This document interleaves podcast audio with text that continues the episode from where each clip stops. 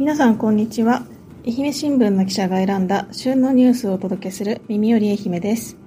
9月29日金曜日毎週金曜日は新居浜編集部の石川がお送りします。今週も金曜日までお疲れ様でした。土日が仕事や学校の方はもう少し頑張ってくださいね。はい。えーと金曜日ちょっとお休みをいただいておりますので前日の28日に今これを収録しております。で、え、ー、と、だいぶ夜涼しくなってきて、こう、ああ、やっと暑さも去ったなと思ってるんですけど、えー、また別の問題が発生してきました。えっと、私の新居浜の家は、あの、学校が近くにある場所にあるんですけど、なんかその自然が多いっていう環境のせいなのか、謎の虫がめちゃくちゃエントランスとかにいて、今はなんかカメムシとかなんかあの見たことないような ちょっと大きめの黒い虫とかもよく出ます。でえっとなんか今年はあの夏が暑かったせいか気温が高いっていうのも影響してカメムシが全国的に多く発生してるらしくって、えー、それは嫌だなって思ってるんですけどどうしても家に入れたくないのであの出入りをかなり素早くしてます。でえっと玄関にあの、なんとか、いろんな害虫に効くスプレーみたいなのをトラックスターで買ってるので、それをこう、シャーッと、全、なんか全部のドアにこう吹きつけて、なんとか侵入を防いでいるんですけど、でもなんか部屋にたまになんかこう、よくわからん虫がいたりして、こう、ああ、なんでやろうっていうことになってます。なんか前は、あの、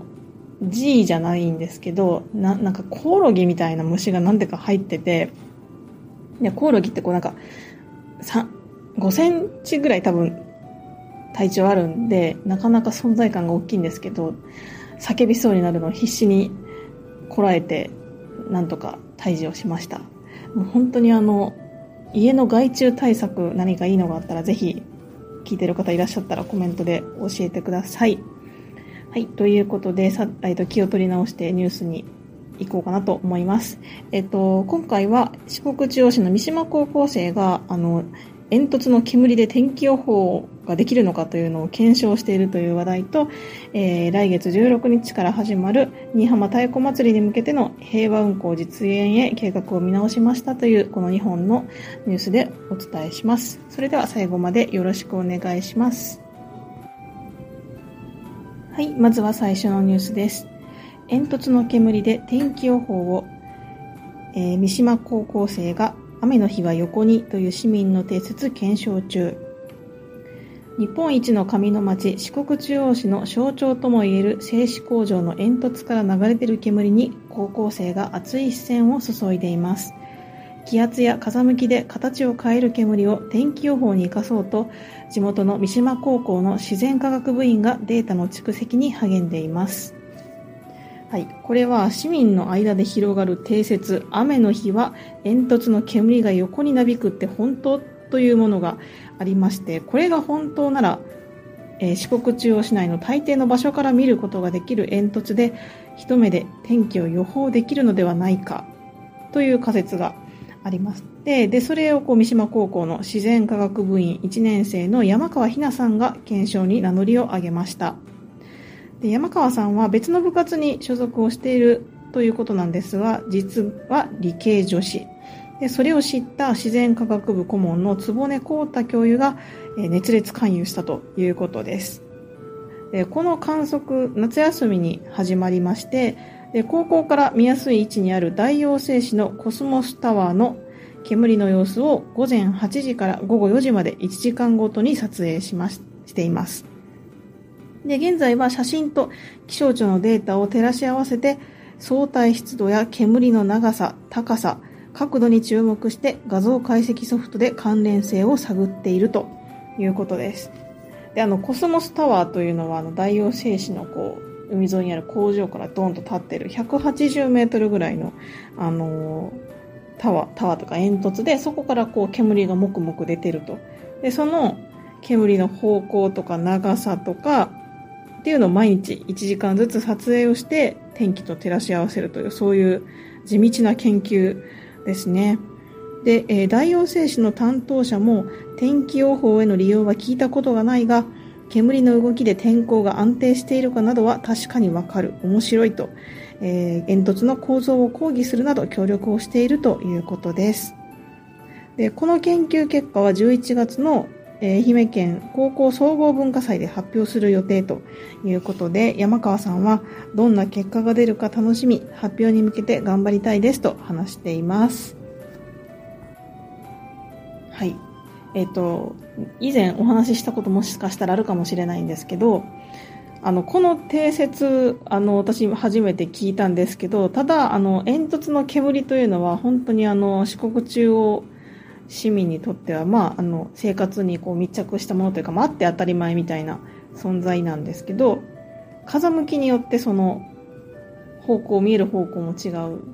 確かにそうですよね。で、あの、私ちっちゃい頃は、あの煙からこう、もくもく煙が、あの白い煙が出るんですけど、あれがこう、なんか真上に上がっていってるのを見て、あの、雲っていうのはこれで作ってるんだって思っ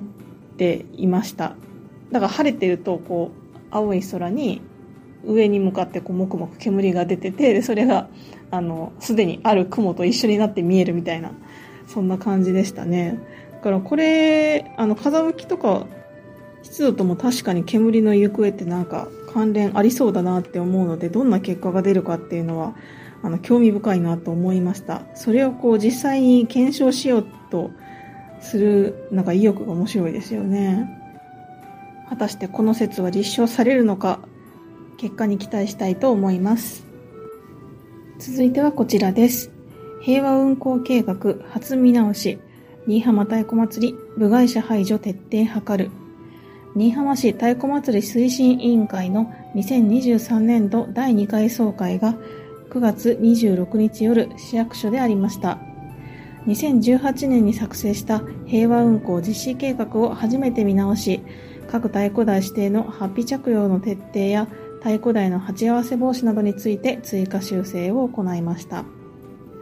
はい。えっ、ー、と、来月の16日から始まる新居浜太鼓祭りについての、えー、ニュースなんですけれども、あの、新居浜太鼓祭りは、こう、すごい郵送で、あの、綺麗な、こう、太鼓台が、えー、市内に54台あるんですけれども、それが、こう、まあ、地域を練り歩くという、あの、新居浜市のこう一大イベントとなっています。なんですけれども、近年はこう、危険行為とされている鉢合わせが、あの、起きてたりとか、あの、去年はこう、人同士の暴力行為なんかも、あの、あって、まあ、その、当事者の方もこう、これを何とかしなければということで、えー、頭を悩ませているという現状もあります。で、平和運行実施計画というのは2018年に、え作成をされていたんですけれども、まあ、そのままこうコロナ禍に入ってしまって、こう、太鼓祭りも中止だったりとか、通常通りの開催がこうできないままこう、えー、見直すこともこう今までできていなかったので、これをこう現状に合わせて修正をしたという形になります。で、これはその鉢合わせだったりとか、暴力や挑発行為の防止が狙いとなっていて、で、各太鼓台の運営団体や新居浜警察署などにも意見を聞いて、それを反映しています。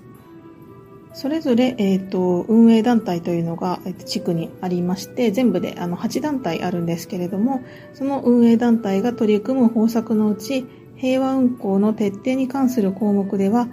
書き手登録や書き手に指定のハッピー着用の徹底を、え、求めて、部外者の排除を行うことについて運営組織内での共通認識と徹底を図ると明記しました。鉢合わせ防止に関しては、運行ルートや祭礼イベント内容の見直しを行い、鉢合わせが起こりにくい環境づくりを行うなどを追加しています。でこういう変更点があった一方で、平和運行を目的に新居浜市が支出する報奨金の条件に関わる鉢合わせの判定について、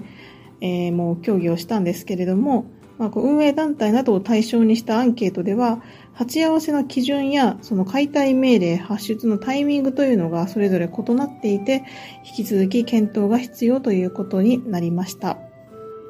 太鼓台はこうそれぞれの地域が、えー、と運営したいということになるので、まあ、そのそれをこう基準をすり合わせるというのに時間がかかりそうかなというふうに思います。で会の冒頭では、この推進委員会顧問の石川克之市長が出席をして、平和運行の遵守を求めました。法年の秋に感謝するという祭りの原点に立ち返り、太鼓台や書き手同士の喧嘩や、その期待をする行為をしないように各方面で啓発をお願いしたいと述べました。えー、今年の、えー、新居浜太鼓祭りの日程は、大乗院地区が10月の15日から17日、その他の7地区は16日から18日となっています。17日には山根グラウンドの統一寄せ、えー、これ観光の目玉になる20代のこう寄せ代行なんかも披露されるんですけれども、こちらが4年ぶりに、えー、復活をします。それぞれの運営団体によりますと、3日間とも全日程参加するのは市内全54台のうち52台ということです。はい、最後まで聞いていただきありがとうございました。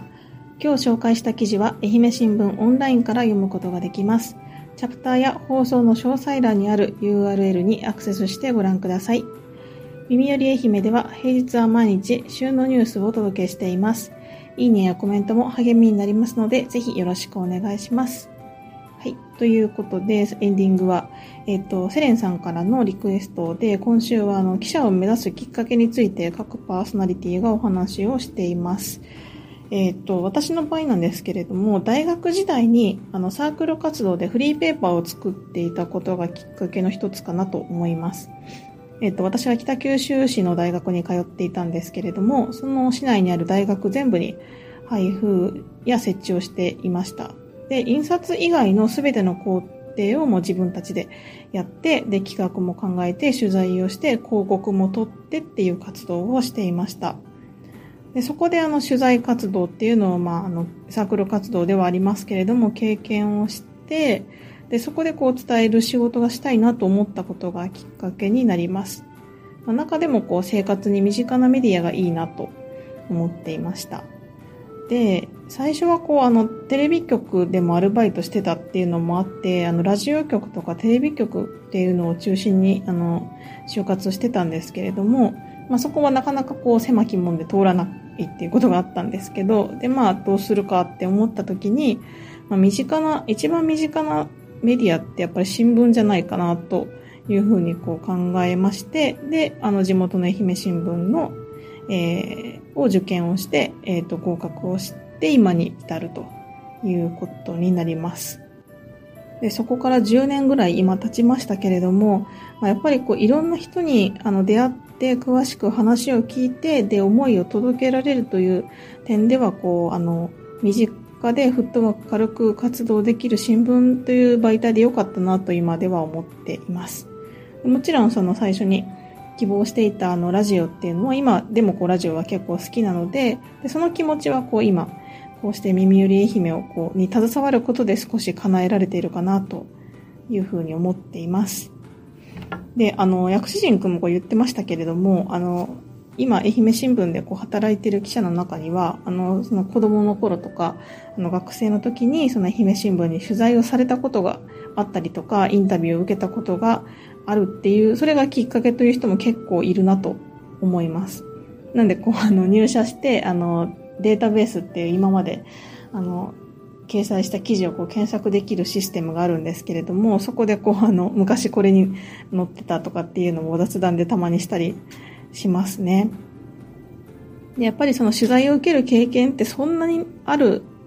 ことも、あの、普通はないですし、あの、私もその三島高校で書道部だった時にこう取材を受けた経験もありますけれども、やっぱりその時のことっていうのは印象には残っているので、うん、なんかそういうインパクトもある仕事なんだなというふうに思っています。で今、あの、取材でこう出会った子供たちがこういつか将来同僚になるかもしれないなと思うと、あの、やっぱ新聞記者の仕事っていうのもこうなんか、あ、いいな、かっこいいなって思ってもらえるかもなって思うとこう、やっぱり適当な仕事はできないなといつも思います。はい。えっ、ー、と、セレンさんありがとうございました。えっ、ー、と、初心を、あの、なかなか思い出すきっかけっていうのも、あの、普通に仕事をしていると少ないので、あの、初心を思い出すいいきっかけとなりました。明日土曜日はデジタル報道部の竹下瀬奈さんです。えー、竹下さんにも、えっ、ー、と、記者を目指すきっかけのお話をぜひお願いします。それではまた明日、いい週末をお過ごしください。今日の担当は新居浜編集部の石川でした。さようなら。